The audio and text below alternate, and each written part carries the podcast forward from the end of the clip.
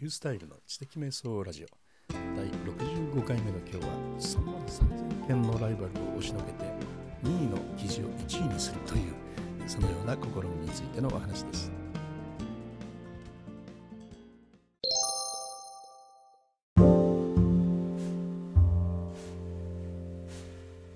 これはですねあのメルマガに書いたメルマガの第322号に書いたことなんですけれどもこの日ね落としちゃったんですよ。連休の2日目ということでね頭の中ね金曜日じゃなくてまだ木曜日みたいな感覚だったんで1時頃にさあ明日配信だなと思って金曜の朝7時知的瞑想通信の時間ですよっていういつものねスタートの言葉を書いた途端に思い出したんです。今日が金曜だったとね。金曜と書いた途端にあ今日金曜だったと思い出したんですよね。でねずっとねそれ書くまで、まあ、金曜日明日ぐらいに思ってたもんでね曜日感覚っていうのが完全にどうかしちゃったんですよ。4連休の2日目ということで、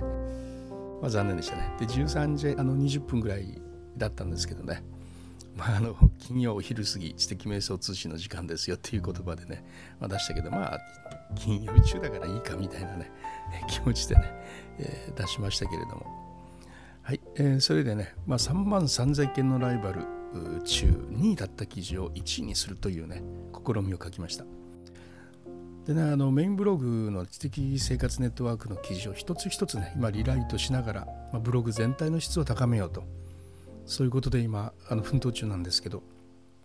ある時ですねあのサーチコンソールというね Google がやっている検索流にキーワードなんかをね調べる機能があって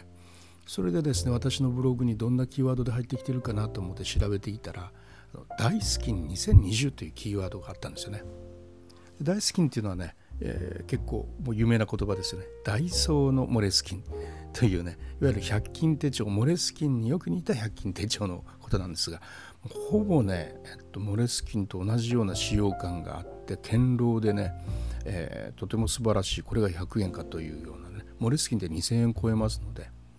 まあ、そのような手帳が結構やっぱり需要があってよく読まれていますねこの記事はね。でもね僕はあの2020とかいうね言葉はね全くタイトルに入れてないんですよ。でそう思いながらね、まあ、大好き2020という検索キーワードを実際に打ち込んでみたんですよね。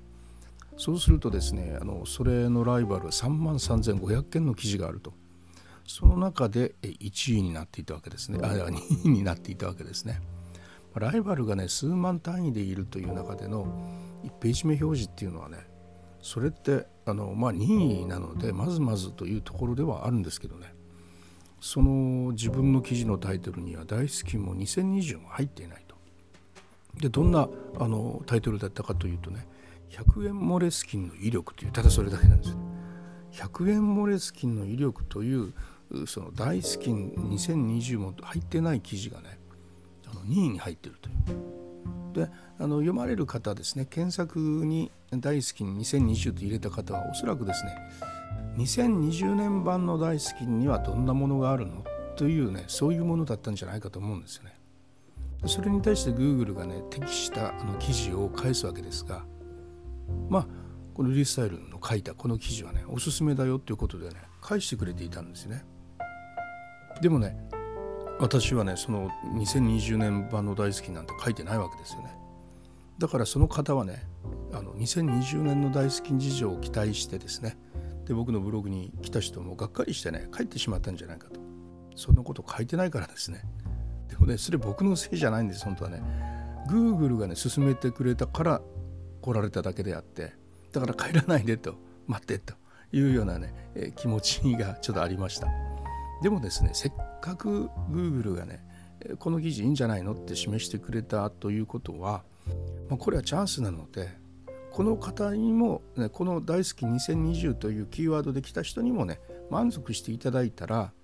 僕がね書いてるこの記事っていうのは結構読まれていたんですがさらにですね広い受け皿として役に立つそういう方々のねで来られた方の役にも立つとそういうふうになるんじゃないかと思ってねでありがたく受け止めようと。で、えー、取り組んでみようというふうに思いました。でねこの記事をなんとかね1位にしようと 思ったんですね。で2つのことがね考えられます。一つはですねタイトルにね大好きっていうのを入れる必要がありますよね。だって大好きで検索しているのに、えー、私のタイトルに大好きって入ってないんですからね、まあ、中には大好きのこといっぱい書いたのでそれが拾われているからあの検索に表示されたんですが、まあ、このタイトルに大好きって入れるとねもしかしたら1位になるかもしれないなというのが一つそれからね記事をやっぱり増やすことですね2020年版の大好きの写真を入れたりまあそういうのを取材に行ってねそしてこんなのがあったって実際に買ってきたりして、えー、写真を入れて紹介するとか、まあ、それをしないとねやっぱりいけないというふうに思うんですね。で1位になってるブログを見てみますとねタイトルに大好きも入ってます。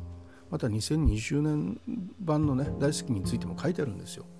でこれを抜いて1位になる以上なるためにはねタイトルに大好きも入れなきゃいけないし2020年版の取材もしとかないといけないんですね。これをやらない限りこの1位のブログを抜いて自分が1位になるということはまあ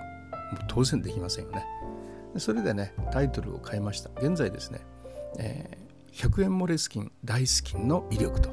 いうふうにね変えました。最初は100円モレスキンの威力だった。これを100円モレスキン大好きの威力とこういうふうに直しました。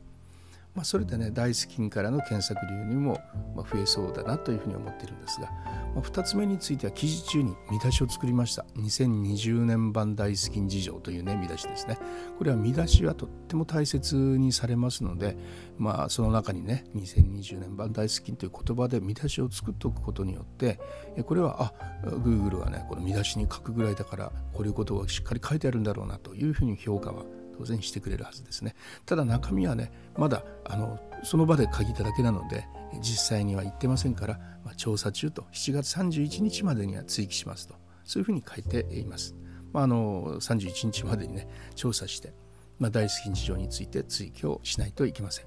まあ、以上のね2つの施策を行ったんですが、まあ、これで順位が上がったらいいんですけどねまあしばらくして確かめてみようというふうに思いますのでね。えというようなお話を今日はいたしました。まあ、こうやってですねキーワードをうまく使いながらリライトをしていくことでブログっていうのはあの検索順位っていうのは上がっていきますので、えー、実際に自分の記事っていうのがねどんなキーワードで上位表示されているのか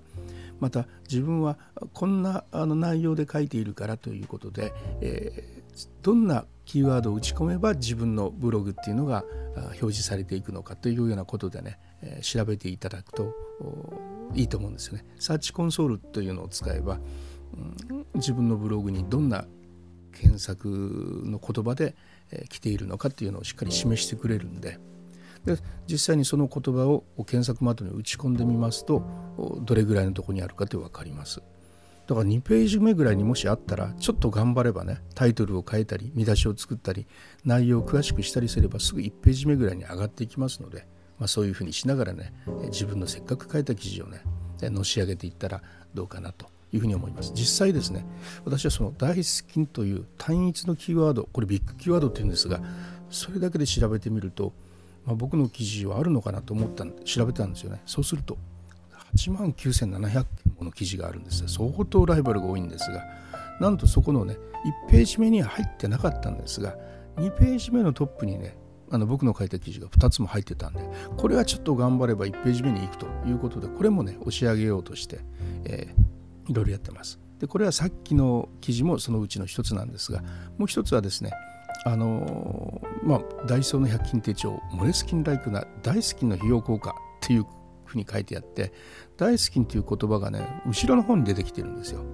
でこれをねやっぱりこう左の方にある方がやっぱ大事というふうに思われるので、まあ、一番最初にですね大好きという言葉を持ってきました。大好き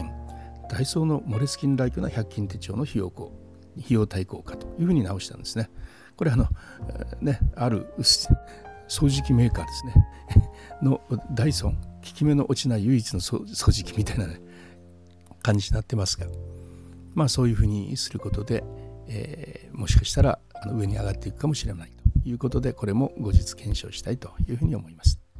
ということでね、えー、メルマガちょっと気になるなという方は私のメルマガも読んでください。えー、概要欄に入れておきたいと思います。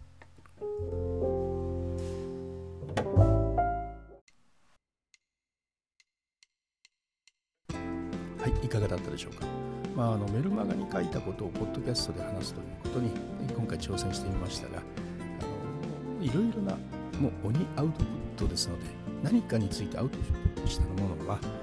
それを他の媒体でもどんどんアウトプットすることによってさらに定着するしね。そういうその媒体しか読んでない聞いてないっていう人もいるので、まあ、いろいろな媒体でアウトプットすることによっていろいろな層に、ね、アプローチできるという。